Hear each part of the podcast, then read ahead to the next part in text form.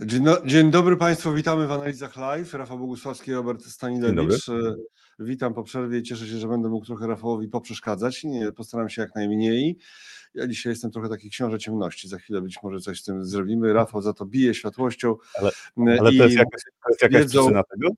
Wiedzą, wiedzą, y, geniuszem komentatorskim no i tytuł też genialny. Polakom przybyło kasy. To są jedne z najbardziej wkurzających tytułów ever, tak? Co jakiś czas coś takiego A. się pojawia, bo dane makroekonomiczne coś tam pokazały i od razu, że o, bogacimy się, Polakom przybyło kasy. No, właśnie. no niektórym przybyło. Przepraszamy tych, którzy się zirytowali za sprawą tego tytułu.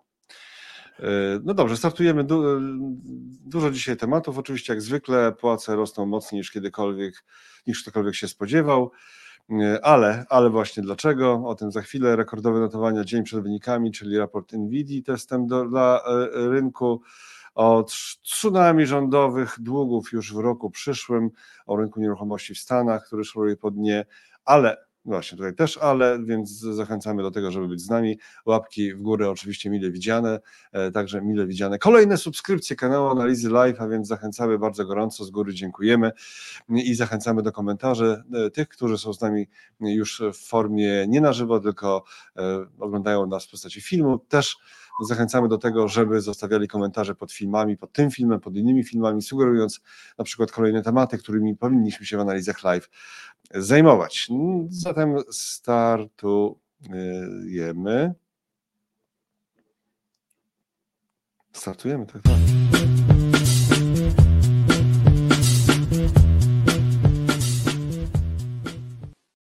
I od razu Rafał ma coś dla Was e, takiego, o proszę, jakieś takie... Wy...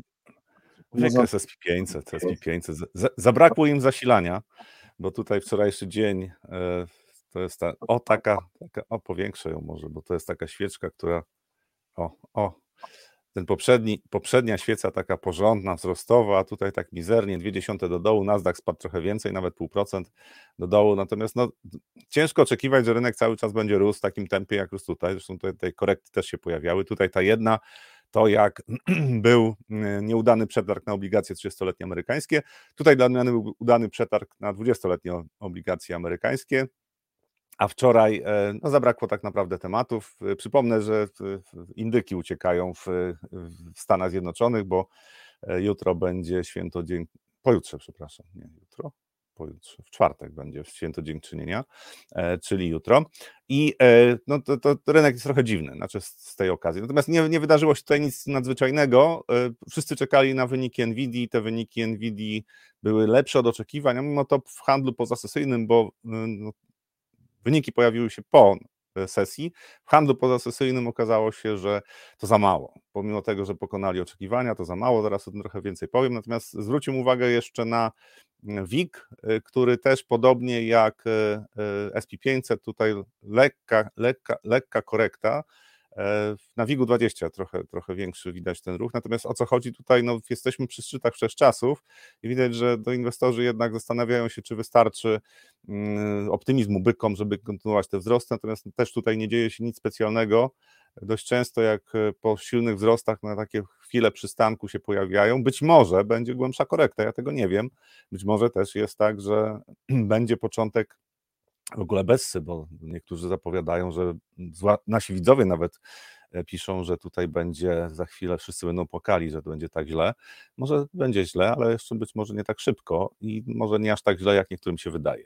Więc tutaj na rynkach akcji, no wczoraj to spokojny dzień, trochę więcej na rynku walutowym się działo i tutaj zwłaszcza zwróciłem uwagę na e, dolar złoty. Tu, tu już mamy dzisiejsze też notowania, tak, ale wczoraj było to odbicie e, dochodziliśmy poniżej 3,97 nawet momentami, natomiast y, kończyliśmy dzień powyżej 4 zł e, za e, dolara. E, no i tutaj też no, po, po, silnym, po silnym takim impulsie spadkowym na dolarze, w tej chwili mieliśmy odreagowanie, to się, to się pokrywa też z tym, co się dzieje na eurodolarze, czyli mamy też, mieliśmy już 1,0950, nawet trochę powyżej, wróciliśmy do poziomu 1,09. No i teraz pytanie, czy rozbudujemy z tego większe spadki? Według mnie jest prawdopodobne, że, że tak. Znaczy w najbliższych dniach, że tutaj będzie jakieś odreagowanie po tych wzrostach. Tutaj te wzrosty były napędzane dwoma informacjami. Jedna to niska inflacja w Stanach Zjednoczonych, drugie to było to, że mm, w strefie euro Włochy nie miały obniżonego ratingu i mają inną perspektywę. Więc więc y, jeżeli popatrzymy na to, co teraz może się dziać, no to po prostu po takich informacjach rynki mają tendencję do tego, żeby odreagować. E, poziomy są dość wysokie na eurodolarze. 1,09 to są takie poziomy, że ja tutaj bym raczej patrzył, gdzie tu by zająć jakąś krótką pozycję, szczerze mówiąc, ale na razie to jeszcze może nie. Znaczy, poczekałbym na to, jak się sytuacja rozwinie. Jest też ciekawe rzeczy się dzieją na złocie, bo to złoto tam walczy, walczy dzielnie. E, przepraszam, tutaj srebro e, Y, uruchomiłem, ale srebro tutaj też no podobnie, tylko tutaj jest poziom 24 y, dolary i też srebro próbuje pokonać ten poziom. Oczywiście srebro jest znacznie słabsze niż, niż złoto, patrząc z perspektywy ostatnich miesięcy czy nawet lat, bo tam byliśmy na poziomach też 30 dolarów blisko. Złoto jest bardzo blisko szczytów, no brakuje 80 dolarów czy 90 dolarów, więc jeżeli popatrzymy na złoto, już tutaj szukam, gdzie ja mam to złoto. Chyba nie mam złota, to muszę wpisać. Gdzie ja mam to złoto? Gdzie ja mam to złoto? spytał Rafał. Słuchaj, no, sprawdziłeś no, wszystkie szafki w nodze od stołu. Może na przykład. E, w nodze od stołu. Nie, zakopałem w ogródku. O, 2000, 2000, y, ponad 2000 dolarów za uncję. Pytanie, czy atakujemy szczyty wszechczasów? Według mnie tak, no może jeszcze tutaj jakiś przystanek, ale warunki są sprzyjające, więc sporo się dzieje y, na rynku walutowym, sporo się dzieje na surowcach, y, chociaż wczoraj akurat na ropie trochę mniej, ale złoto cały czas tutaj próbuje sforsować 2000 dolarów, co by otwierało drogę na atak na szczyt wszechczasów.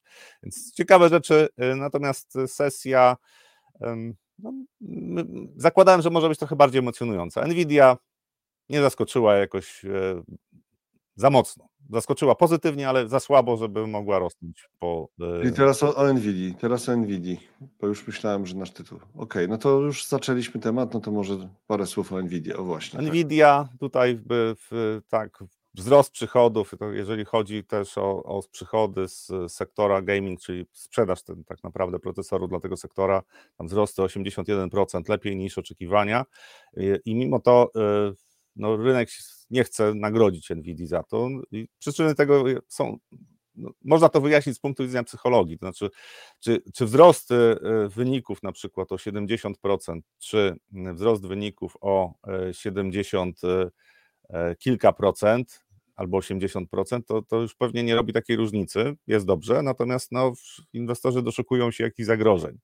I pomimo tego, że zostały pokonane mm, oczekiwania też jeżeli chodzi o zyski w trzecim kwartale, bo tam zysk na, na akcję jest ponad 4 dolary, miało być 3,30, 18 e, miliardów sprzedaży, miało być 16 miliardów sprzedaży, no, no dobre wyniki, natomiast no, też powiedzieli wprost, że trochę się boją czwartego kwartału, jeżeli chodzi o sprzedaż do Chin.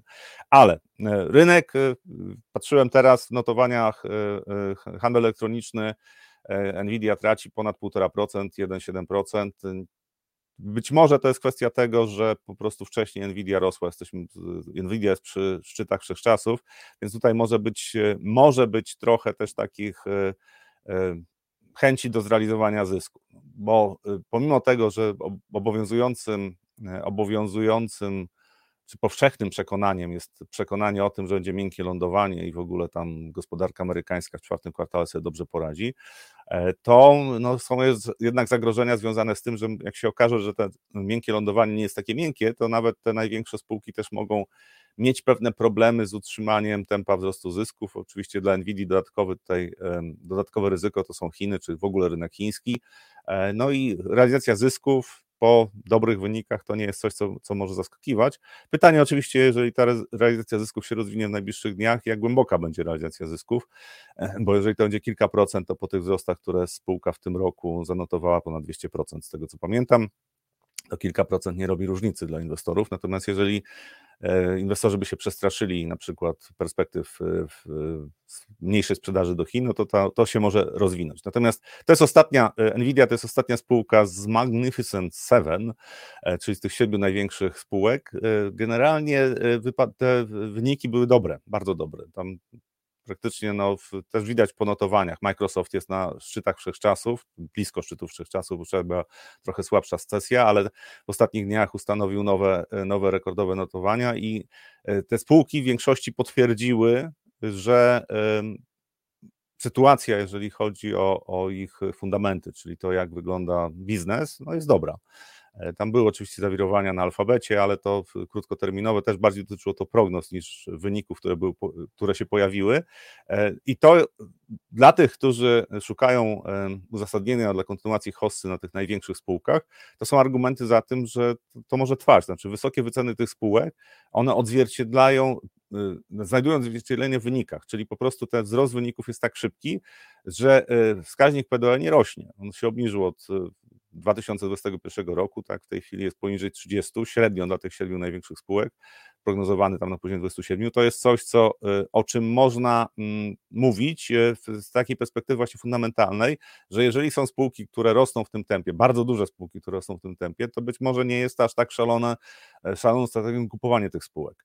E, I zyski tych spółek rosną trochę szybciej niż reszty rynku. Pytanie podstawowe, i to jest w ogóle pytanie na najbliższe kwartały, czy w perspektywie przyszłego roku e, ta dynamika zysków nie osłabnie albo nie stanie się ujemna, bo wtedy to byłby problem. Znaczy te spółki zostaną wtedy znacznie mocniej ukarane niż te spółki, które mają niższe wyceny. No takie, takie są reguły gry na rynkach, więc e, na ten przyszły rok warto się przygotować, że pewnie trochę większej zmienności, więcej zmienności będzie, bo mm, też no, to, co zrobił Fed, no, to, to będzie oddziaływało na gospodarkę. Więc to, y, te, te, rzeczy y, o NVIDII to chyba najważniejsze, teraz już możemy zmieniać tematy. Właśnie, możemy zmieniać temat, możemy powiedzieć o tym, jak to jest z, tymi, y, z, tymi, z, z tą kasą, tak? Polakom przybyło kasy, mamy taki prowokacyjny tytuł, oczywiście chodzi o ostatnie dane o wynagrodzeniach i te wynagrodzenia rosną szybciej niż inflacja, a więc można z tego wyciągnąć wnioski, że Polacy się bogacą niezależnie od tego, że zawsze ma miał pewnie albo w większości przypadków za mało, wiadomo, tak? Tutaj proszę bardzo, słupki za makronext.pl i widać ten ostatni słupek. Tak, 12,8%. 12, 12, 12, E, I, I, oczywiście e, to nie dotyczy wszystkich, bo to jest statystyka. Statystyka jest. E, staty, no, statystyka mówi jest zawsze. Jest statystyką, po prostu. No, statystyka to statystyka. I jak popatrzymy na to, jak, jak wygląda ta sytuacja, no to um, oczywiście biorąc poprawkę na to, że to nie dotyczy wszystkich, znaczy niektórzy mogą być rozczarowani, że nie widzą takich, e, takiego wzrostu wynagrodzeń w portfelu, e, to e, jednak z punktu widzenia całej gospodarki to ma bardzo duże znaczenie. To jest naprawdę jedna z rzeczy, która wydaje mi się, że jest za mało akcentowana, czy znaczy komentarze takie się pojawiają, ale ja bym właśnie zwrócił uwagę na to, że jeżeli mamy inflację, powiedzmy, no, powyżej 7% w tej chwili, tak 7,5% zakładam, że jest gdzieś taki poziom inflacji rocznej, e, a równocześnie wynagrodzenia rosną. Te, te dla przedsiębiorstw są zawyżone, też są zawyżone przez to, że górnicy, mm, górnictwo tak, miało, zawyżyło trochę ten, ten, ten wzrost wynagrodzeń, to mimo wszystko ten wzrost wynagrodzeń, powiedzmy 9% w całej gospodarce, wydaje mi się, że jest. Znaczy to jest, y, wydaje mi się, bo dane z całej gospodarki poznamy z opóźnieniem, więc pytanie po prostu, jak sytuacja będzie wyglądała, jak wygląda w tej chwili, to my dowiemy się gdzieś tam za pół roku, jak dobrze, jak dobrze kojarzę, e, bo to e, statystyka tutaj e, trochę zawodzi, jeżeli chodzi o tempo zbierania takich danych, po prostu jest bardziej skomplikowane.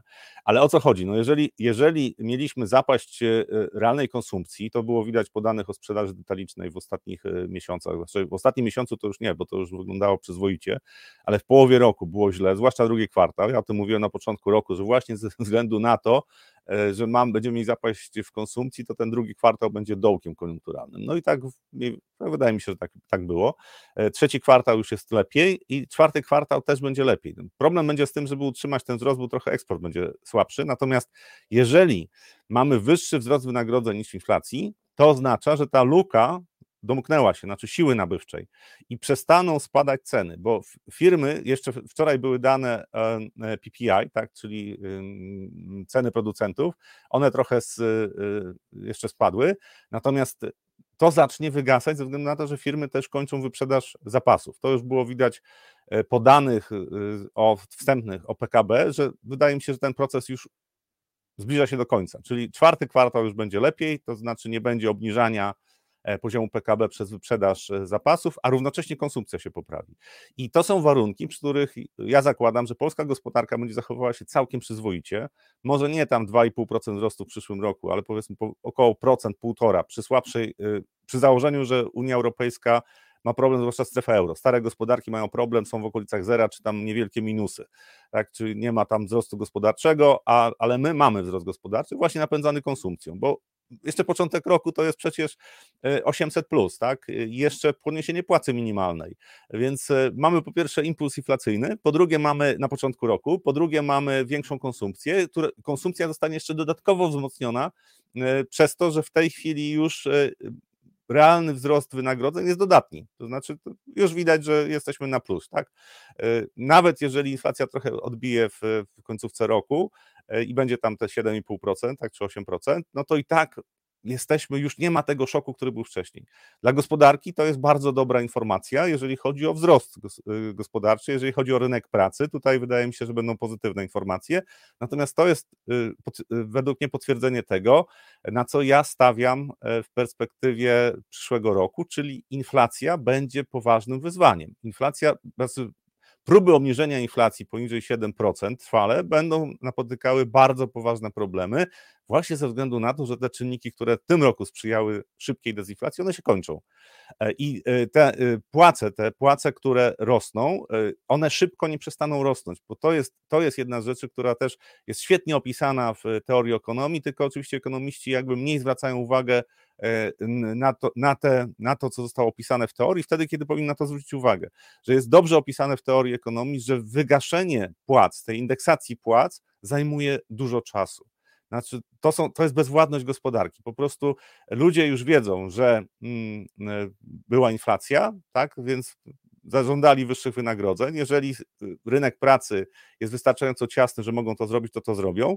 Na razie rynek pracy nie słabnie, znaczy rynek pracy zachowuje się dość dobrze, więc tutaj nie będzie specjalnej presji na to, żeby ci ludzie nie szli po podwyżki, więc mamy y, kolejną falę podwyżek. No to firmy zaczynają podnosić wynagrodzenia, ale muszą podnosić ceny. I właśnie za chwilę, według mnie, w najbliższych miesiącach już przestaniemy mieć e, e, spadające ceny producentów, tylko zaczniemy mieć rosnące ceny producentów i wrócimy do tych poziomów inflacji, która jest według mnie w tej chwili najbardziej prawdopodobna, czyli to jest gdzieś w okolicach 8%. Wzrost wynagrodzeń według mnie to jest taka mhm. prognoza tego, na jakich poziomach inflacja może być w najbliższym czasie, e, skorygowana o to, że tam e, oczywiście będziemy w takim trendzie lekko padającym, więc nie będzie 12%, ale ta inflacja na poziomie około 9%, bo też dla całej gospodarki ten wzrost wynagrodzeń jest trochę, dynamika jest trochę mniejsza, ale te 9-8% to jest coś, co według mnie możemy do tego zmierzać. Nie jest to może pogląd bardzo odosobniony, ale jednak e, dominuje chyba przekonanie, że mimo wszystko jesteśmy w takiej ścieżce dezinflacyjnej. Mam wrażenie, że na świecie tak. generalnie ta. E, ostatnio słuchałem pewnego, mm, pewnego, e, pewien, słuchałem pewnego materiału, gdzie Bartek Pawłowski, który z nas zaglądał, chwilowo nie zagląda, zarobiony bardzo, ze swoim kolegą z firmy mówili o tym, że Indyki w Stanach są e, tańsze w tym roku, o 4% z kawałkiem. I e, szef Walmarta, czyli największego pracodawcy na świecie, cytuje za widokami z wieży Bartka Pawłowskiego. Szef Walmarta w, swoich, w swojej konferencji powynikowej użył słowa deflacja. Mm. No dobrze. Że coś no takiego, o, o, że, roz, że rozważają, że coś takiego się może wydarzyć, co oczywiście wpływ na taką firmę może mieć istotny. E, tak, natomiast to, to są e, obszary, znaczy można zawsze, znaleźć produkty, które, które, których ceny spadają, natomiast problemem będą według mnie usługi. I w Stanach Zjednoczonych, podobnie jak w Europie, te usługi będą podtrzymywały wzrost inflacji, a dodatkowo zakładam, że ceny żywności niektóre y, ceny żywności spadają tylko przejściowo. A tutaj Zachary Zorian y, napisał dobrze, lepiej, dużo więcej, co to wróży w Polsce. Profesorowie uważają, że wzrost PKB w Polsce to w 95% konsumpcja. Taka charakterystyka Polski. Otóż nie. Faktem jest, że baza mm, dla wzrostu y, gospodarki to jest konsumpcja w Polsce, bo to jest tam dwie trzecie mniej więcej. Natomiast to, co zapewniało nam ściganie Europy Zachodniej, to był eksport. I to są dane jeszcze, NBP robił te, takie badania jeszcze w poprzedniej dekadzie, ale tutaj niewiele się zmieniło w ostatnim czasie, to znaczy za dwie trzecie pościgu za Unią Europejską, znaczy tą przewagę, którą zbudowaliśmy dzięki wzrostowi gospodarczemu, to było dzięki eksportowi. Znaczy to napędzało naszą, naszą dynamikę PKB, bo sama konsumpcja nie jest w stanie aż tak mocno podtrzymać wzrostu gospodarczego, żeby to trwale była tendencja, która e, będzie nam zapewniała e, e, doganianie Europy czy świata. Po prostu firmy potrafiły wygenerować tą wartość dodaną w postaci eksportu, dzięki temu Polska się rozwijała znacznie szybciej. Oczywiście to miało też wpływ na konsumpcję, tak, bo to, to, to, to, są naczynia połączone, natomiast te, te badania, które NBP robił, pokazywały wyraźnie, że to eksport jest siłą napędową i dzięki eksportowi my z, zmniejszamy dystans z Europą Zachodnią. Nie wiem za jaki okres tutaj Paweł ma na myśli, ale Paweł pisze, 58% to była konsumpcja w PKB. Też nie wiem, bo to trochę tam mhm. oscyluje też pytanie, czy y, konsumpcja prywatna, czy konsumpcja mm, całkowita, tak, z konsumpcją publiczną, bo tam jeszcze kilka procent jest konsumpcji publicznej.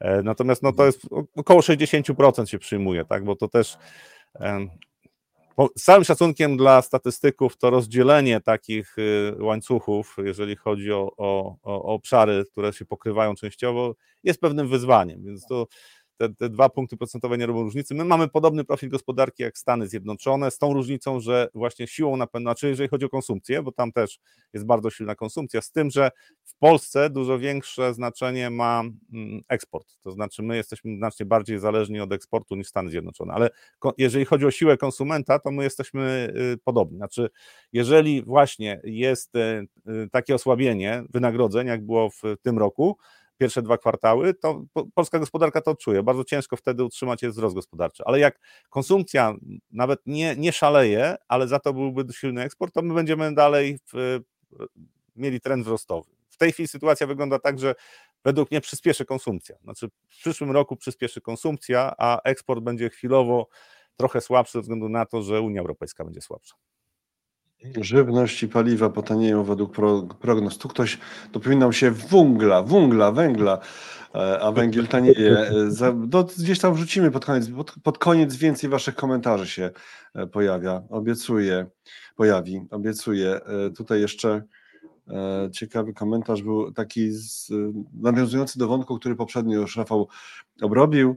E, że tutaj ktoś pisał, że nie cierpi e, hossy, coraz gorzej o promocję. No i teraz mi uciekło już to. Dobrze, okej. Okay. E, nie, nie, cierpi hossy ktoś tutaj. O właśnie, nie lubi, nie lubi. Piotr nie lubi hossy, coraz ciężej o promocji. No właśnie, to prawda. To prawda. No, mieliśmy z drugiej strony 10, grubo ponad 10 lat na warszawskiej giełdzie czasu na akumulację kapitału. kapitału. No cóż, jak ktoś się naakumulował przez te 10 lat, to jest tak zakumulowany, że teraz nie powinno mu to przeszkadzać. Rzeczywiście małe średnie spółki rosły, WIG jednak się tam gdzieś przesuwał do góry.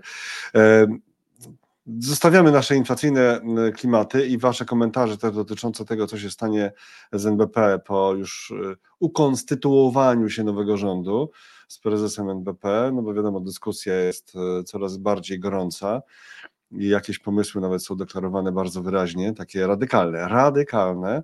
No, zobaczymy, jak z, tego, jak z tym będzie. I ktoś tu pisał, że w styczniu to już w ogóle inflacja będzie zero. Taki y, żarcik chyba. Y, zero. Albo i nie. Y, to teraz, proszę Państwa. To, tak, na płaskoniżu może, tak? Jest takie pojęcie. Zostawiamy polskie wynagrodzenia. Gratulujemy tym, którzy rzeczywiście czują, że im przybywa bardzo, bardzo i są z tego powodu bardziej zadowoleni. E, a teraz jednak do takiego obrazu szerokiego o tym, znowu będziemy długiem straszyć, tak, że e, nawet tsunami rządowych długów, e, takie tutaj jest określenie, ale to nie chodzi o Polskę tylko, tylko o świat chodzi tylko. E, tak, znaczy Polska też się do tego wpisuje, do tego łańcuszka e, rządów, które ustawią się w kolejce po e, pieniądze z rynku, będą chciały zebrać sporo pieniędzy. Natomiast tutaj artykuł z Bloomberga mówi przede wszystkim o tym, że mamy wyzwaniem będzie w najbliższym czasie sfinansowanie długów rządowych, bo emisje będą bardzo wysokie.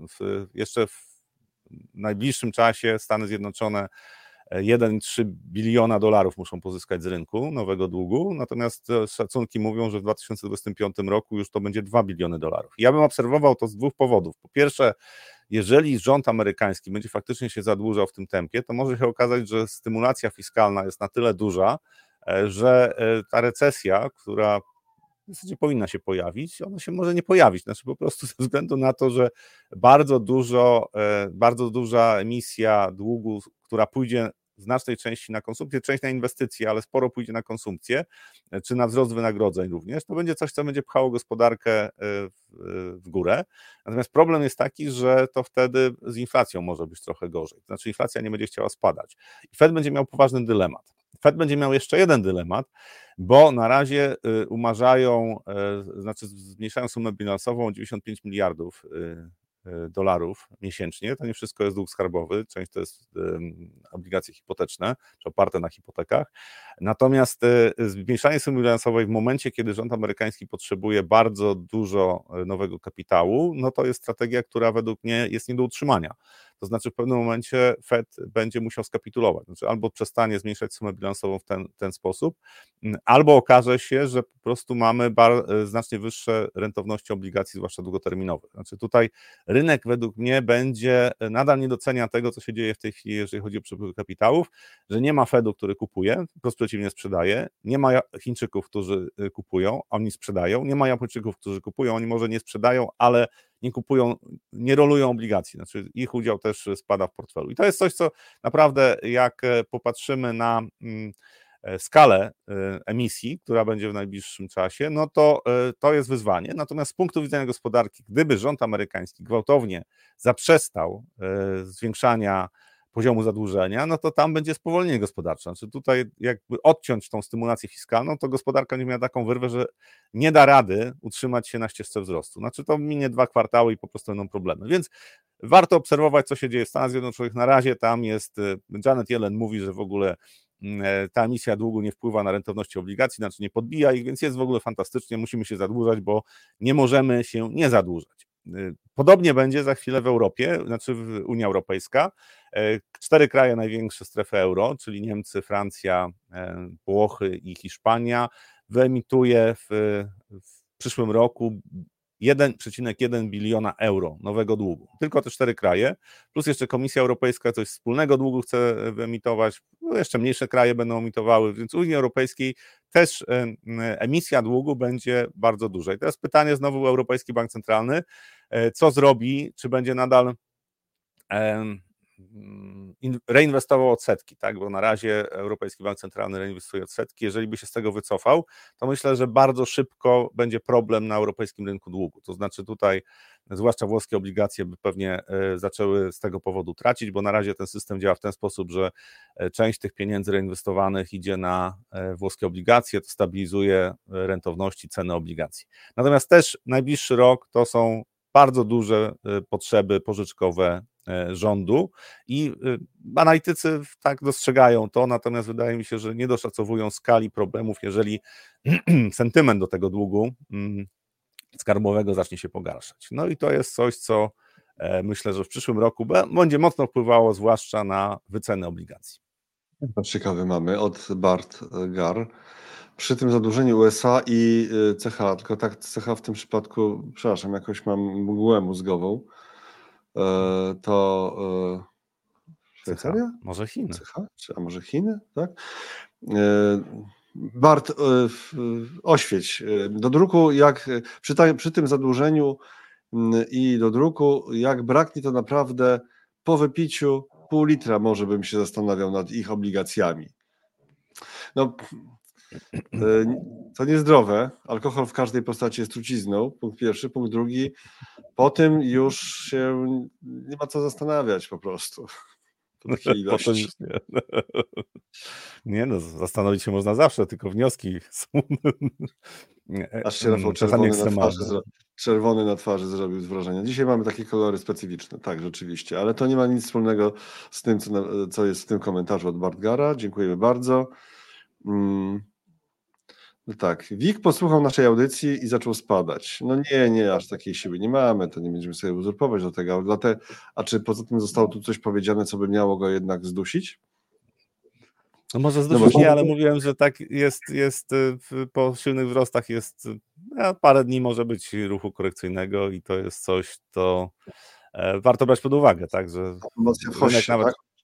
tak na, rynek nawet w, silnej, w silnym trendzie wzrostowym y, ma przestoje, no i ruchy, które są wbrew temu głównemu trendowi, y, to po to, żeby część wysiadła z pociągu, no, czy potem odkupowali drożej. Oczywiście zakładają, że to jest hossa.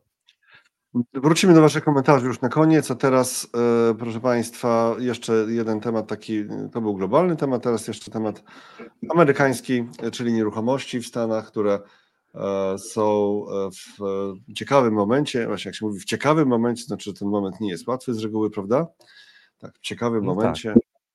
Natomiast tak, to, to, jest bardzo ciekawa sytuacja o rejty, mówię już o rejty, bo kiedy zaczęliśmy gdzieś tam w jakimś programie rity i rity i było, dostaliśmy po głowie z Tomkiem Narkunem rity chodziły.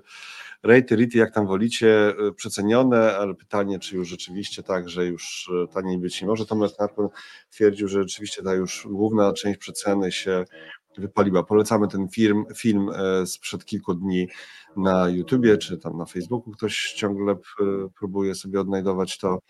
Tam jest Tomek Narkon, albo na, na www.analizy.pl po prostu. I o rejtach też trochę jest. No dobrze, to amerykańskie nieruchomości według Bogusławskiego teraz.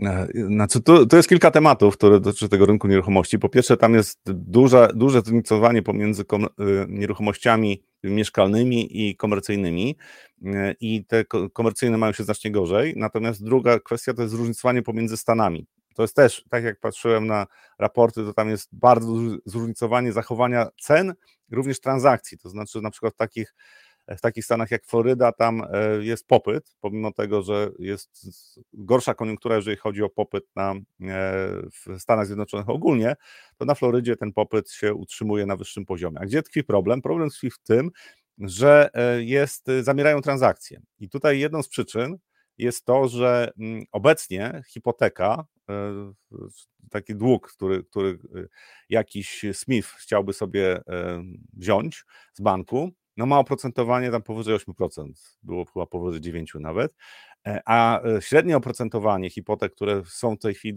które jakby sfinansowały zakupy nieruchomości dotychczas, to jest tam poniżej 3,5%, znaczy bardzo, połowa przynajmniej tych, tych hipotek jest po, z takimi rentownościami. Niektóre nawet są z rentownościami poniżej 2,7%. I jeżeli ktoś chciałby sprzedać swój dom, który jest obciążony hipoteką i kupić nowy, to weźmie hipotekę, ale na nowych warunkach, tak? bo tamtą hipotekę bank się ucieszy bardzo, bardzo z tego, że e, tą, tej hipoteki się pozbędzie, no bo dla banku to nie jest już biznes teraz, żeby utrzymywać hipotekę, która e, finansować kredyt, który został udzielony na takich warunkach. I to sprawia, że ten rynek zaczyna zamierać, to znaczy to jest największym wyzwaniem. I e, cieszą się niektórzy, widzą tutaj pierwsze ożywienie, jeżeli chodzi o transakcje w ostatnim czasie, natomiast, e, natomiast e, według mnie wpływ na gospodarkę amerykańską będzie negatywny. To znaczy, na razie sytuacja taka, że średnio ceny w Stanach Zjednoczonych nieruchomości domów mieszkalnych, e, one nie spadają, nawet rok do roku wzrosły o 3%, pomimo tego, że jest znacznie słabszy popyt i, i popyt i podaż rozjeżdża się cenowo, to znaczy po, po, tych cenach, po których sprzedający by chcieli sprzedawać, to kupujący nie chcą kupować, bo też ich, ich, ich jest mniej. Pytanie, jak to się odbije w przyszłym roku na gospodarce amerykańskiej, bo według mnie e, to jest jeden z czynników, który warto brać pod uwagę też z punktu widzenia E, potencjalnego osłabienia siły e, nabywczej amerykańskiego konsumenta, czyli krótko mówiąc, spadnie im trochę optymizm, bo na razie dopóki te ceny, średnio ceny mieszkań utrzymują się na dość e, wysokich poziomach, na wysokich poziomach, średnio, podkreślam, to konsument ma się całkiem dobrze, bo dla amerykańskiego konsumenta dwa parametry są istotne, oczywiście poza wynagrodzeniem, to jest rynek nieruchomości, czyli ceny na rynku nieruchomości i giełda no to jest coś, co wpływa mocno na ten wealth effect, to jest coś, co, co, bardzo mocno w Stanach Zjednoczonych wpływa, znacznie mocniej w Stanach niż w Europie. I e, jeżeli okazałoby się, że rynek nieruchomości zaczyna jednak słabnąć, czy ceny zaczynają spadać, mówię przede wszystkim o mieszkaniach, domach, e, to zakładam, że wtedy konsumpcja zacznie słabnąć, a konsumpcja w Stanach jest bardzo dużym wyzwaniem, e, bo w perspektywie utrzymania konsumpcji perspektywie następnych kwartałów, bo tam mamy mm, rekordowy poziom e, długu na kartach kredytowych. Rosną te karty, które są spłacane z opóźnieniem, czyli liczba kart czy wartość niespłacanych sum, które są na kartach kredytowych.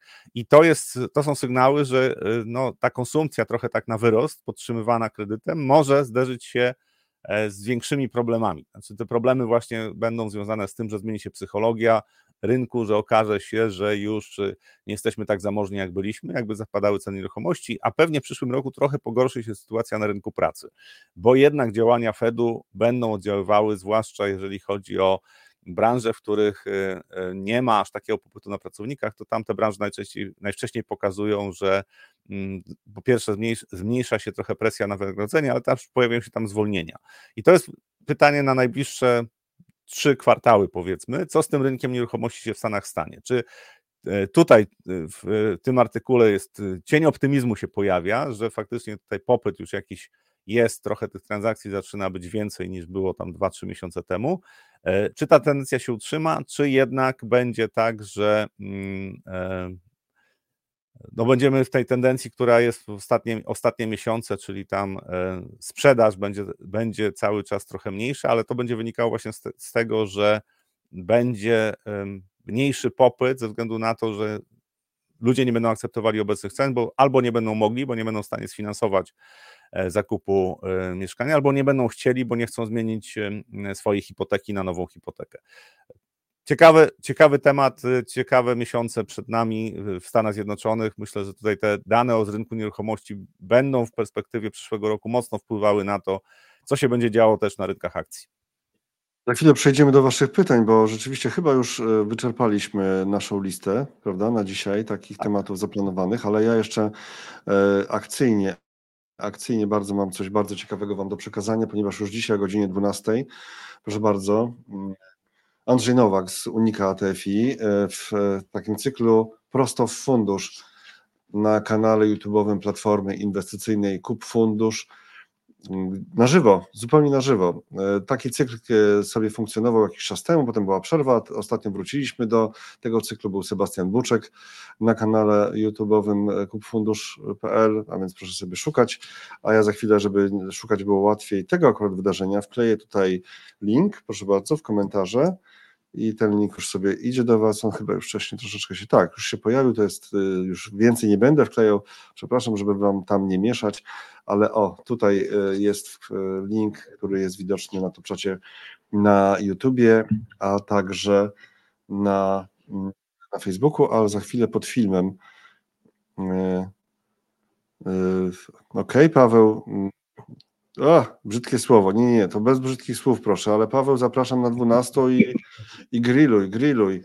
Proszę bardzo, no to od tego to jest. To nie jest żadna reklamówka. Tutaj po prostu chodzi zarządzający, stawić czoła waszym pytaniom. Jak najbardziej. O 12 o 12 Unika Selektywny Akcji Polskich Andrzej Nowak. Zapraszamy pod tym linkiem, który jest w komentarzach. Za chwilę wstawię pod filmem. Rafał, przypomnij, żebym wstawił pod filmem Zapominam czas. Tak, bo wiesz, my skończymy, film zostanie, przyjdą inni ludzie, tak, będą oglądać, a tam co? Mówi gość o linku i trzeba sobie dłubać po topczacie, a to nie każdy lubi, bo ten topczat potem nie jest taki wcale wygodny do e, eksplorowania. Ale na bieżąco ten topczat z wami to po prostu petarda, petarda, piękne rzeczy tutaj się dzieją. Poza tym, że Paweł tutaj no, błąd ortograficzny w brzydkim słowie zrobił i myśli, że mu się upiecze tutaj. No dobrze, nie będę wyrzucał. Przecież ten komentarz to może. może... Co? Co? Co? Słucham? I się upiecze. I się upiecze. Okej, okay, no to słuchaj, Rafale, to teraz y, trochę takich pytań, co? O właśnie, no. węgiel. Węgiel. Węgiel detaliczny tanieje z tygodnia na tydzień. E, na przykład. Tak? I ktoś tutaj też e, w, w komentarzu, którego sobie nie zaznaczyłem, więc trudniej będzie mi go znaleźć, dopominam się, żeby coś o węglu, o węglu powiedzieć. Patrzyłeś ostatnio na jakiś węgiel? Tak? Miałeś przed oczami trochę węgla ostatnio? Nie, patrzyłem nie, nie, na... Czym, czym wy tam palicie? Nie wiem, czym wy tam, czym wy tam palicie, no ale... Ja patrzyłem, e, patrzyłem przede wszystkim na JSW i też na polską grupę Polska Grupa Górnicza, tak? E, ponieważ tam e, właśnie interesuje mnie bardzo, ile miliardów trzeba będzie wrzucić w ten twór, który został stworzony. Ale to, to nie, nie, to, nie po spółkach, zostawmy to. Ja ale, tutaj, to ale, pod ręką ale to jest właśnie w kontekście tego, co się dzieje z węglem. Czekaj, bo coś wyświetlę, wykres i muszę powiedzieć, co jest, bo tam nie jest wyraźnie chyba napisane. To jest Newcastle Coal Futures, e, takie coś, tak, o węglu. To nie tak daleko, to nie jest Unia Europejska już, ale Już e, tak, już nie, ale coś o węglu można pokazać. Za chwilę pokażę. A ty kontynuuj. E, To, to pokazuje po prostu, że te, ten moment y, y, nie tak odległy w historii naszej, że był y, braki węgla i po prostu tam ceny węgla szybowały, no to już daleko za nami. E, Natomiast oczywiście e, w, i wtedy było źle i teraz jest źle ze względu na to, że jak popatrzymy właśnie chociażby na to, co się dzieje z Polską Grupą Górniczą, no to to są te same wyzwania, które, które były kiedyś i które wracają, to znaczy bez restrukturyzacji tego, tego sektora gospodarki, to tutaj dobrze nie będzie. I po prostu te miliardy, które są wrzucane od lat 90., to naprawdę do niczego nie prowadzą dobrego, no ale będą dalej wrzucane. A to, co się wydarzyło właśnie z cenami węgla, no to pokazuje, że popyt na węgiel raczej w tej chwili nie jest duży i chyba się nie odbuduje. Znaczy, patrząc na to, co się dzieje z, e, na świecie, to tutaj akurat węgiel, to wydaje mi się, że ten popyt na węgiel to będzie, znaczy węgiel będzie tym surowcem mm, energetycznym, który będzie miał najmniejsze branie, krótko mówiąc. To już znacznie lepiej będzie z e, popytem na gaz, e, na ropę naftową, natomiast węgiel raczej, raczej będzie zachowywał słabo i to jest wyzwanie też dla polskich, e, polskiego w ogóle górnictwa, tak, no to to jest coś, o czym warto Wyobraź sobie jakąś super technologię, którą ktoś wymyśli, tanią w produkcji, masową, gdzie nagle w ciągu pięciu lat e, będzie taka możliwość, żeby e, węgiel przetwarzać na paliwo masowo, zupełnie tanio, nie robić żadnego, żadnych drogich typu, kiedyś były takie pomysły, e, wychwyt i składowanie dwutlenku węgla gdzieś tam w podziemnych, tam geologicznych geologicznych formacjach. e, Były takie eksperymenty, w Polsce też mówiono, że o, zaraz będzie ten e, capture and e, call capture and storage.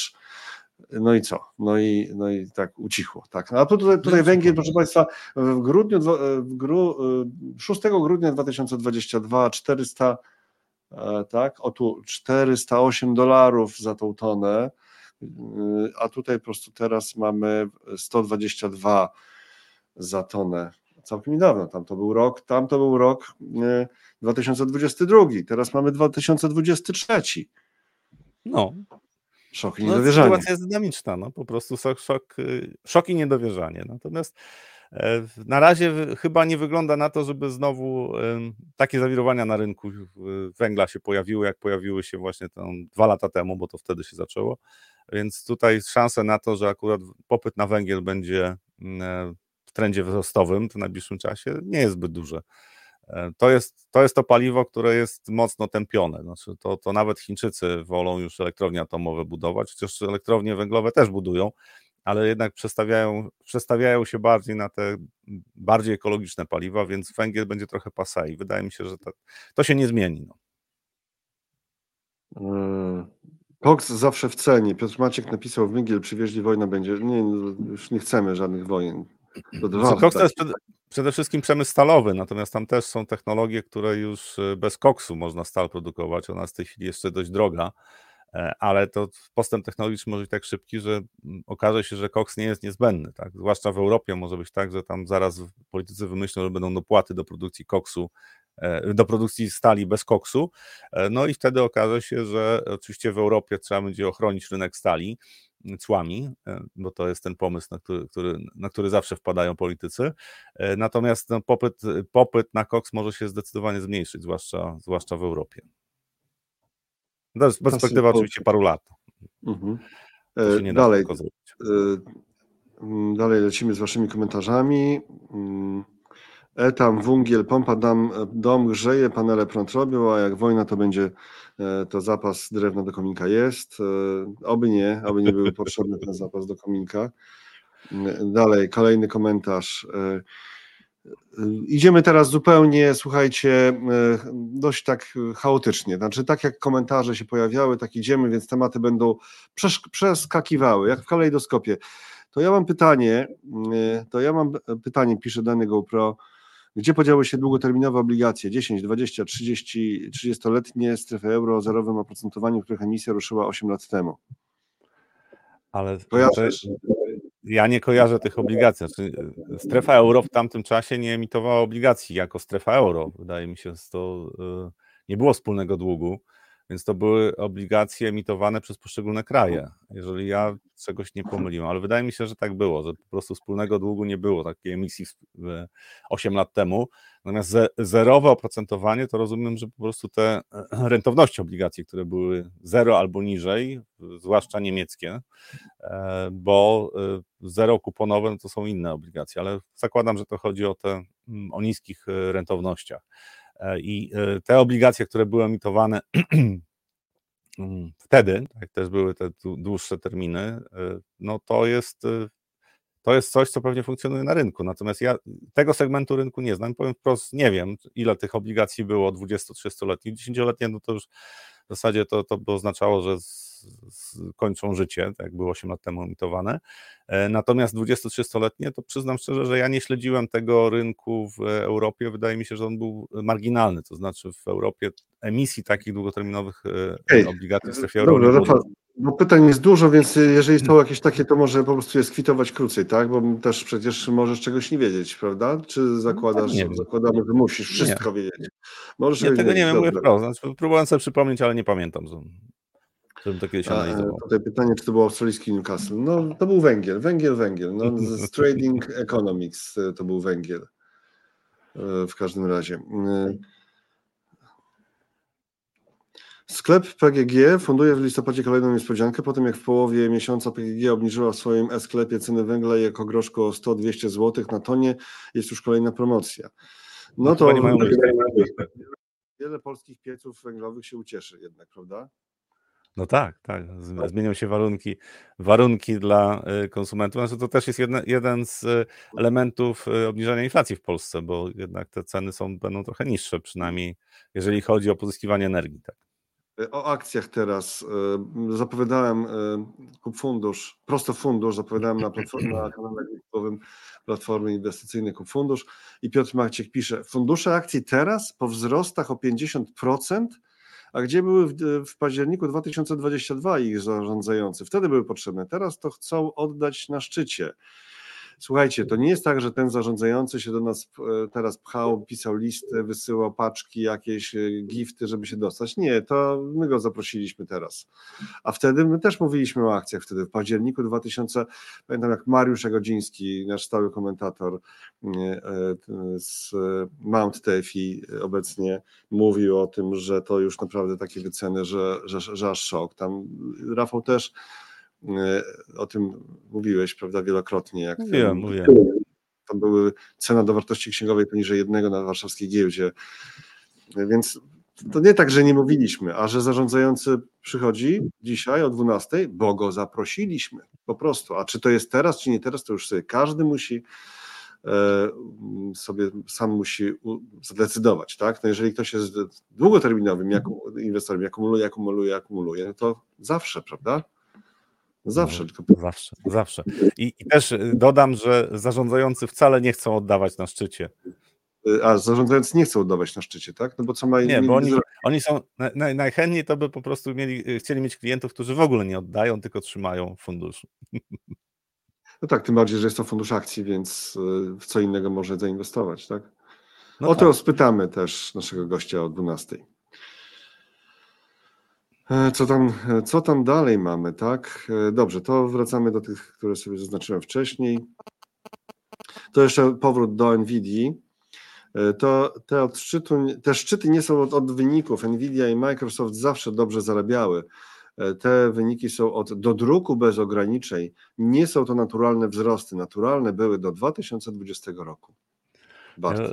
Do 2020 roku też był nienaturalny. Halo Rafał, nie słyszymy tak? Cię. O, coś się stało. A teraz lepiej? Czy nadal? A może tylko ja cię nie słyszę. Wydaje mi się, że jest ok.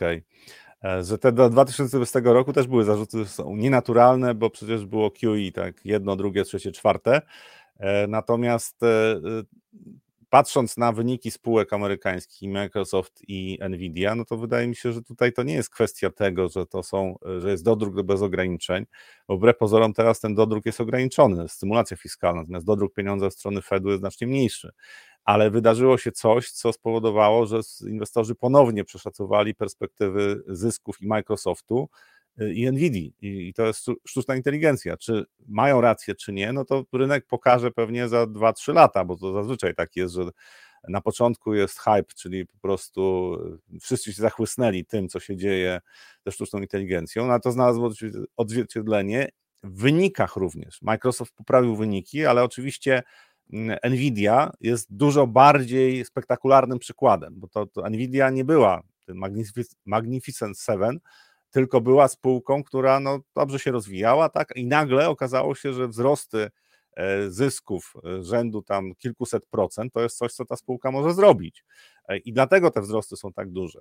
A oczywiście pieniędzy cały czas nie brakuje, ale ja o tym, że pieniędzy póki co na świecie nie brakuje, to mówiłem wiele razy, dlatego zakładałem, że póki co to jeszcze w tym roku, że Wielka Bessa to trochę jeszcze za wcześnie, ale no wielu też naszych widzów uważało inaczej. Nie wszyscy, część uważała, że, że będzie na Hossa, natomiast e, argumenty właśnie typu, że Fed przestał dodrukowywać pieniądze i to zakończy Hossa, no były powszechne, znaczy, zwłaszcza po ubiegłym roku okazuje się, że no sam dodruk pieniędzy nie jest wyznacznikiem tego, że musi być hossa. Znaczy to ułatwia życie, natomiast generalnie jak e, patrzymy na spółki, to wyniki NVD w mojej ocenie uzasadniają te wzrosty, które na, na, nastąpiły w ostatnich miesiącach. E, pytanie tylko, czy w pełni, tak, czy nie jest na przykład o 20-30% za dużo w porównaniu do tego, co spółka przyniesie, jeżeli chodzi o wyniki w perspektywie następnych 12-15 miesięcy. Ale to jest pytanie dla analityków, którzy zajmują się tymi spółkami. Natomiast ewidentnie dla mnie nie jest to e, pochodna tego, że jest jakiś niesamowity dodruk pieniądza e, w ostatnim czasie. 2020-2021 tak, natomiast w tej chwili gospodarka e, amerykańska bardziej funkcjonuje już na długu, mm, ale tym mm, rządowym, tak? Czyli tam jest, tam jest są wydatki rządowe, które dużo mocniej wpływają na koniunkturę gospodarczą niż sam dodruk pieniądza przez Fed, bo Fed już nie dodrukowuje pieniądza. Po prostu trochę inaczej, inaczej teraz to mhm. funkcjonuje. Mnie martwi, to pisał e, przed, o, o 8.54 pisał Marek, mnie martwi to, że w najbliższym czasie nie widzę zagrożeń, haha. No mnie też to trochę martwi, zwłaszcza, że ten optymizm tak stopniowo się zaczął poprawiać. Jak w lipcu większość nie widziała zagrożeń na rynkach akcji, no to mieliśmy potem sierpień, wrzesień i październik, które były raczej takie no, nie najlepsze na, na, na giełdach, więc teraz też na razie na szczęście jeszcze, y, y, jeszcze jest sporo takich, którzy widzą te zagrożenia, więc ja też trochę, trochę czuję się bezpieczniej, tak? bo też, też mhm. mam zawsze takie obawy, że jak nie widzę już zagrożeń, to kurczę, to będzie problem. No, jest trochę tych zagrożeń, więc dobrze.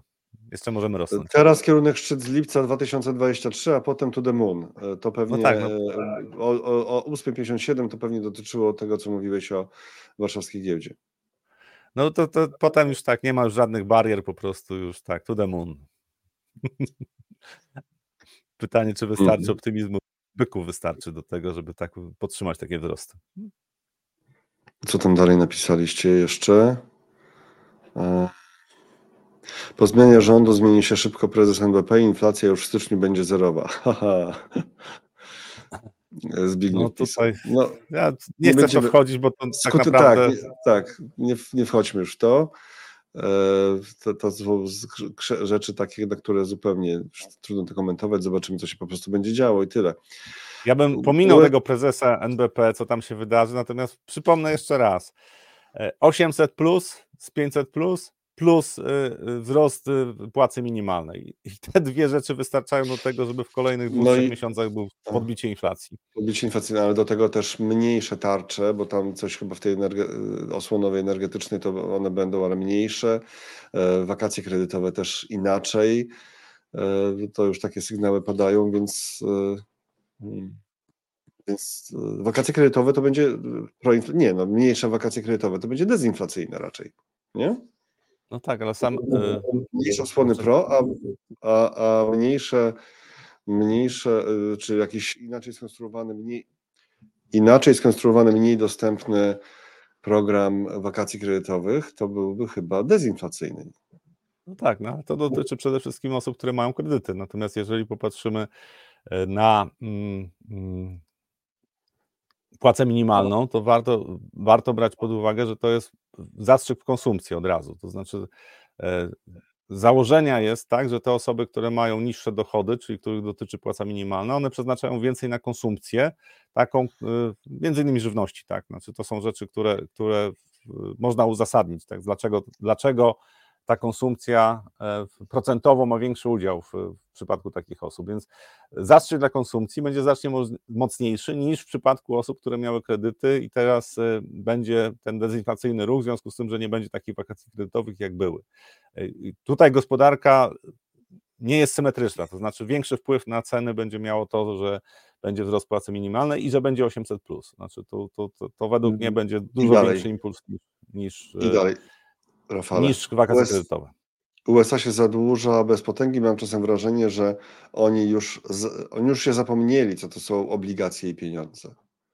Znaczy tam w ogóle jest, y, to, to się, rewolucja, która powstała na rynkach finansowych, to warto o tym pamiętać, że kiedyś było rozdzielenie, był dług i pieniądz. I to, co się wydarzyło w momencie, jak y, weszły e, tak naprawdę waluty mm, fiat money, tak, tak, czyli, czyli te waluty bez zabezpieczeń, to nagle się okazało, że można stworzyć y, taką gospodarkę, w której dług jest równy pieniądzowi, bo y, praktycznie dla banków nie ma znaczenia, czy mają bony skarbowe, obligacje, tak, czy mają gotówkę, bo praktycznie to efekt, znaczy możliwości funkcjonowania dla banku są takie same, zresztą dla wielu podmiotów gospodarczych również, że można postawić znak równości pomiędzy pieniądzem i długiem.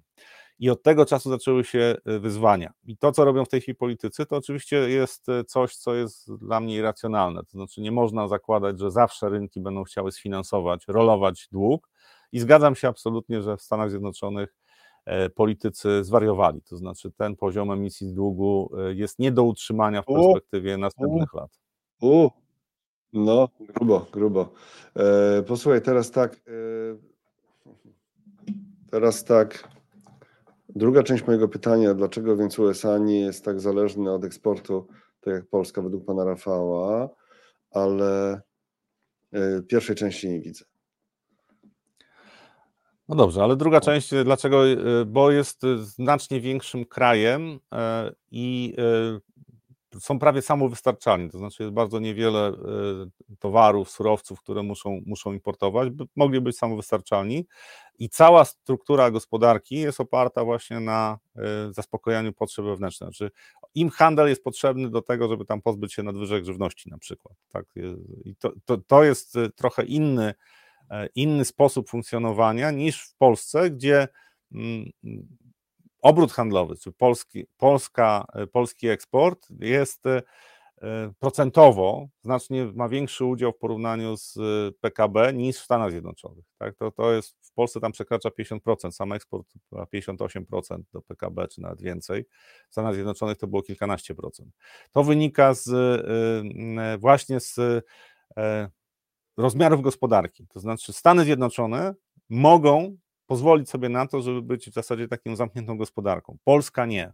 Polska, pomimo tego, że ma silnego konsumenta, jest za małym krajem, żeby pozwolić sobie na to, żeby we wszystkich obszarach, które są potrzebne do rozwoju gospodarki, żeby mieć e, możliwości zaspokojenia tych potrzeb. Znaczy w Stanach Zjednoczonych po prostu to jest możliwe, tam w 80 kilku procentach, w Polsce nie.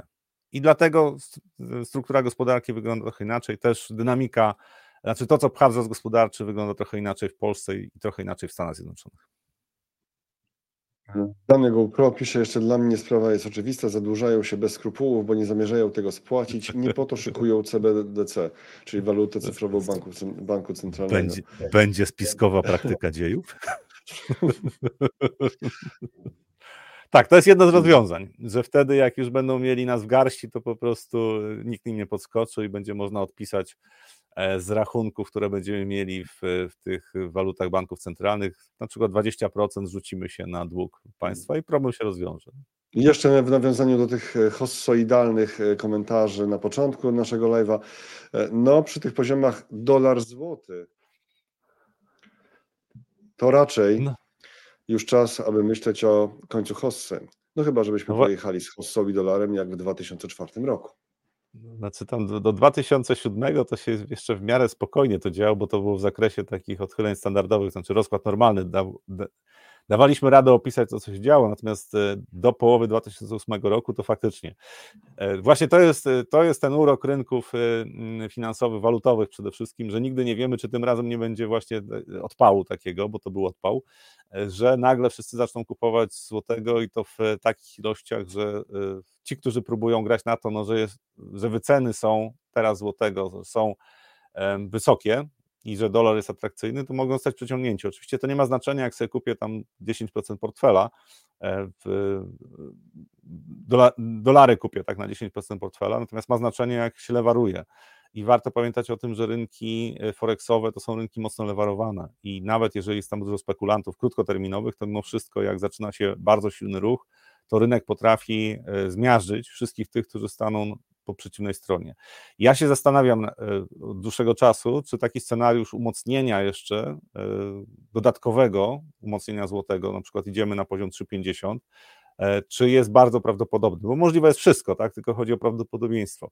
Wydaje mi się, że nawet pomimo KPO, tych pieniędzy, które przyjdą, pomimo poprawy sentymentu do Polski, inwestycji bezpośrednich, które też mogą się poprawić, pomijam jakieś y, czynniki geopolityczne, to jednak jest to mało prawdopodobny scenariusz, to jest rzędu, nie wiem, kilku procent, że taki scenariusz jest możliwy.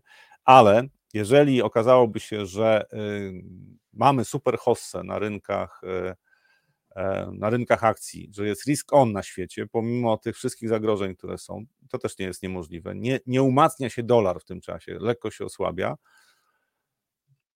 No to może być jeszcze niespodzianka. To znaczy, złoty może być mocniejszy w perspektywie nas, następnych miesięcy i możemy zejść poniżej 3,80 i wtedy zacznie się panika i możemy szybko zejść na poziom 3,70. Później zakładam, że powrót będzie bardzo bolesny i gwałtowny, to znaczy wrócimy szybko powyżej 4 zł, a pewnie wtedy to powyżej 5 zapewne, natomiast e, w krótkoterminowo według mnie rynki są na tyle nieprzewidywalne, że nie można wykluczyć całkowicie taki, takiego scenariusza, ale ja uważam, że jest bardzo mało prawdopodobny. Uważam, że te 3,90 parę to są takie poziomy, przy których będzie dość duży popyt na dolara, jeżeli chodzi o złotego. Zgodnie, Zakubowski pisał, zgodnie z MMT tylko wysoka inflacja jest przeciwwskazaniem do, do druku. Jest inflacja, więc USA plasują obligacje na rynku, a nie sprzedają Fedowi. No bo Fed się popsuł, przestał kupować. No to też jest druga przyczyna tego, że po prostu łatwiej było, jak Fed kupował. Ale fa faktycznie, e, znaczy, e, założenia MMT były takie, Modern Monetary Theory, że e, zwiększenie ilości pieniądza, znaczy dodruk pieniądza nie wywołuje inflacji i to była e, bzdura, znaczy to jest w ogóle coś, e, że tylu rozsądnych ludzi wierzyło w, w, taką koncepcję, to jest coś nieprawdopodobnego, ale ja już widziałem bardziej dziwne rzeczy na rynkach finansowych, dziwniejsze. I w, warto o tym pamiętać, że jeżeli zwiększamy ilość pieniądza w gospodarce poprzez dodruk pieniądza, tylko te pieniądze pójdą na konsumpcję, to inflacja podniesie się zawsze.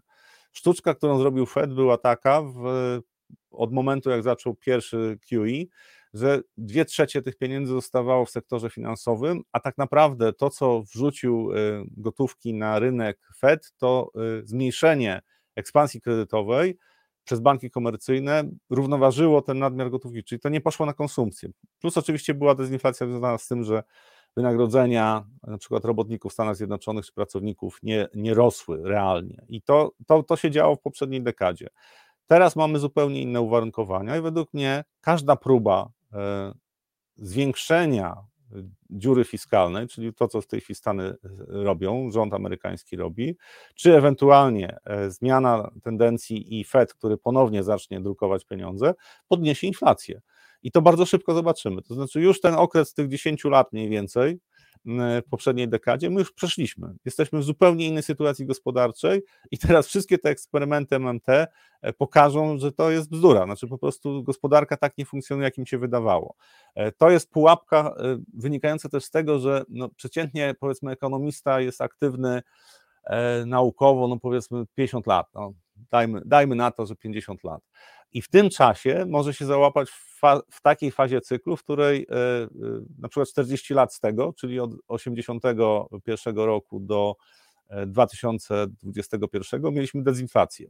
Generalnie w Stanach Zjednoczonych była dezinflacja i wydawało się, że niektóre koncepcje się sprawdziły, no bo trwały wystarczająco długo, na przykład dekady albo trochę dłużej. No nie, no po prostu niektóre, niektóre cykle w gospodarce zajmują trochę więcej czasu i według mnie zaczęliśmy zupełnie inny cykl. Ktokolwiek w tej chwili spróbuje MMT, to się zdziwi, jak szybko mu się podniesie inflacja. No to jest coś, co, o czym jestem przekonany, a że takie próby będą, to zakładam, że będą, no bo banki centralne po prostu odpuszczą w pewnym momencie. Nie, nie są w stanie zbić inflacji, nie rozkładając gospodarki i nie kończąc kariery wielu polityków, więc to się nie zrealizuje. Jeszcze kilka komentarzy, jeszcze kilka y, pytań, Rafał? Szybciutko. No, jak są? Damy radę? Są? Tak? No, pewnie, że są. Jak można kupić re, re, rejty w USA?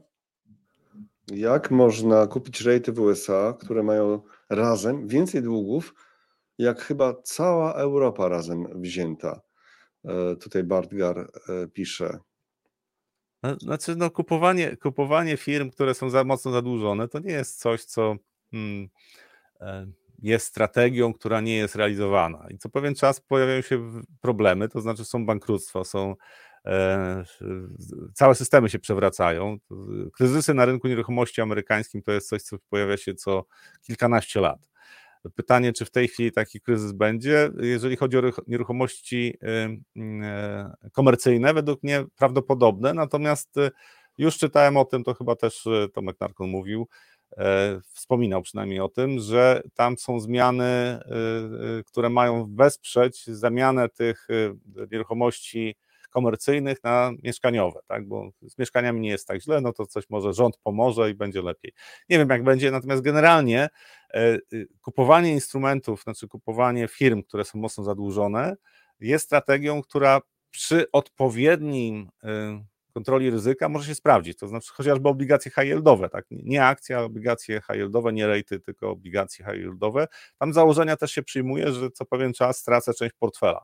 Jeżeli stracę 10% portfela w jednym roku, to i tak w dłuższej perspektywie, powiedzmy 15-letniej, to i tak zarobię więcej niż e, zarobię trzymając obligacje skarbowe. I tutaj podchodzi, po, powinno się podchodzić do tego podobnie. To, że te firmy są bardzo zadłużone, i że może, i że może być tak, że niektóre z nich upadną i że faktycznie ten poziom długów jest szokujący, no to też e, warto to brać pod uwagę. Natomiast druga strona tej, tej historii jest taka, że no okej, okay, te długi są gigantyczne, natomiast jak popatrzymy na wycenę Apple'a,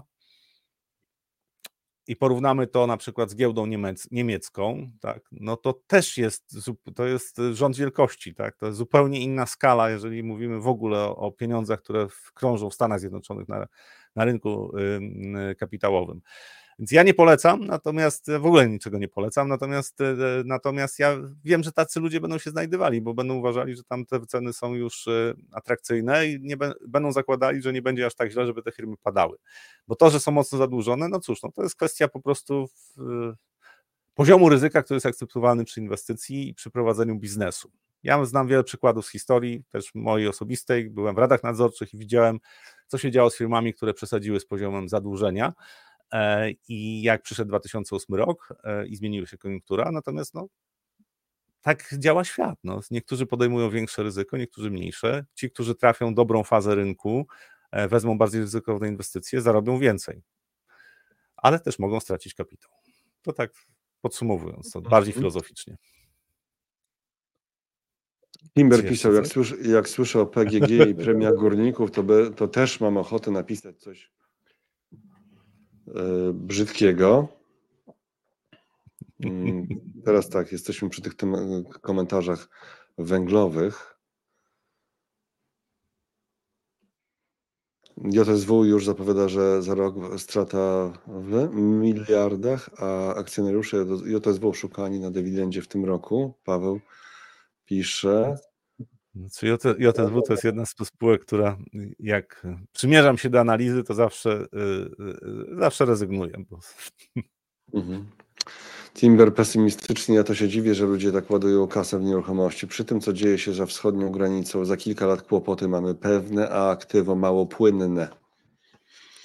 Co w ogóle w Polsce z nieruchomości są stosunkowo relatywnie mało płynne, więc jakieś scenariusze tak, zagrożeń wojennych. Nie no, gener to, to, to, nie no generalnie nie, nie płynne. No, general, no generalnie nie tylko w Polsce, to jednak.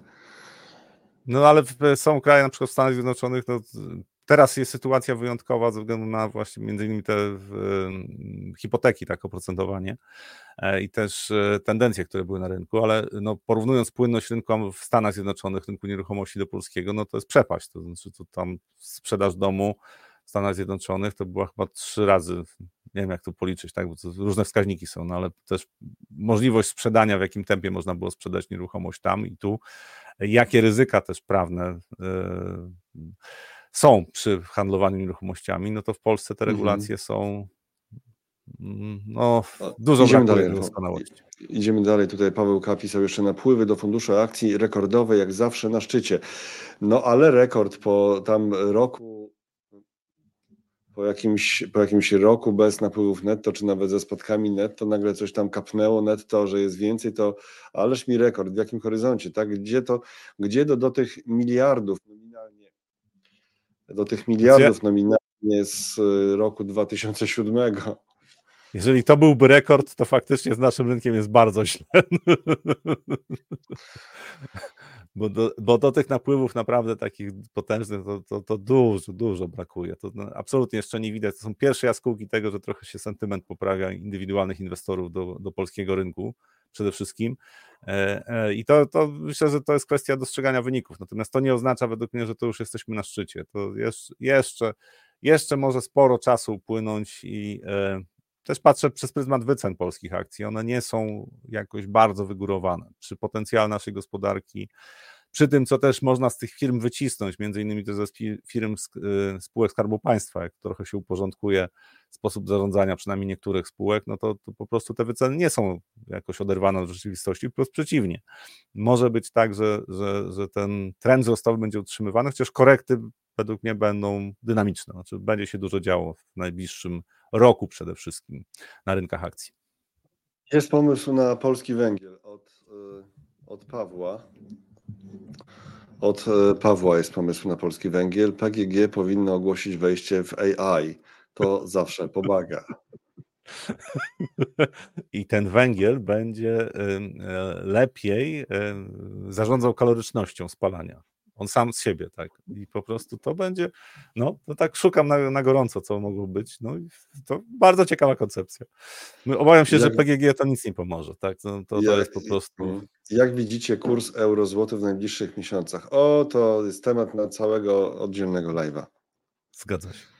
Tak, no to zrobimy go w piątek za na przykład. I, za i przeciw, za i przeciw i, i potem będzie pytanie, no dobra, co z tego wynika? Mhm. Jeszcze przeglądam e, pytania od Was. E, bardzo dużo ich jest. Niektóre są pytaniami, e, więcej jest komentarzy po prostu i rozmowy na top czacie, co też bardzo cenimy i lubimy, że sobie tam rozmawiacie między sobą też na top czacie. Zachęcamy innych, bo tutaj oczywiście stałe grono top czatowe. Mm. Czy rajd świętego Mikołaja na GPW wywoła spadek dolara? No ja myślę, że po tym, co się ostatnio dzieje, to, to tak. Dolara do czego? Do euro na przykład? E, no, do wszystkich walut po prostu osłabimy dolara, bo będzie taki risk on, że jak to zobaczą, to po prostu rzucą się do kupowania wszystkich aktywów i sprzedawania. O, JJJ, JJJ, witamy. JJJ pisze, panowie, Nie. świetna sprzedaż detaliczna. To już, proszę. a my tu gadu, gadu, a proszę bardzo. Nawet sprzedaż detaliczna nas posłuchała, bo przecież o tym mówiłem. że konsument właśnie się odbudował. A to oznacza, że już jest dziesiąta, bo ja nie patrzyłem na czas. Tak, no właśnie, tak. No, zagadaliśmy się. Proszę Państwa, dobrze, tyle tego dobrego, idziemy. Ale jest dobrze, sprzedaż jest, jest dobrze. I, idziemy się napawać. Sorry, sorry, sorry. Idziemy się napawać sprzedażą, napawać, idziemy się napawać e, sprzedażą detaliczną. Tak Patrzymy sobie. Co, coś kupiłeś dużego? poprzednim miesiącu? Bo ja nie. Dużego? Nie, nie. Też nie. Dobra, dziękujemy pięknie. Proszę Państwa, jutro Magdalena Polan, PGIM Fixed Income, PGIM Fixed Income, kiedyś Goldman Sachs i e, MFW, między innymi. Będziemy rozmawiać o kilku przeciekawych tematach e, na przykład o indyku i Dniu Dziękczynienia, no bo jutro, jutro, czyli koniec tygodnia właściwie mamy taki, będzie bez stanów prawie, tak? Prawie. Prawie, prawie. Coś tam pohandlują w piątek, czy nie? Zupełnie. Pohandlują, tam jeszcze handel elektroniczny będzie, także tam no trochę się będzie działo, ale nie za ale dużo. Mniej, ale mniej, bo Indyk, y, ale też Argentyna. Magdalena Polon jest y, główną ekonomistką do spraw rynków wschodzących i o takiej Argentynie to naprawdę y, potrafi poopowiadać, tak? Lądek, u, Lądek się podłączy, tak, tak, dokładnie będziemy się z Lądkiem łączyć jutro Czy Rafał wybiera się na Black Friday? Na Black Friday się czy wybiera. Dobrze, proszę Państwa. y, y, To tyle na dzisiaj. Dziękujemy pięknie. Zapraszamy na jutro na 8.45, a jeszcze dzisiaj o godzinie 12 na prosto w fundusz, gdzie będziemy mieli e, będziemy mieli gościa z Unika TFI, e, Andrzej Nowak i to będzie fundusz akcyjny i proszę bardzo, z pytaniami przybywajcie i grillujcie naszego gościa, bo od tego ten program jest. A z Rafałem do zobaczenia w piątek. Pozdrawiamy.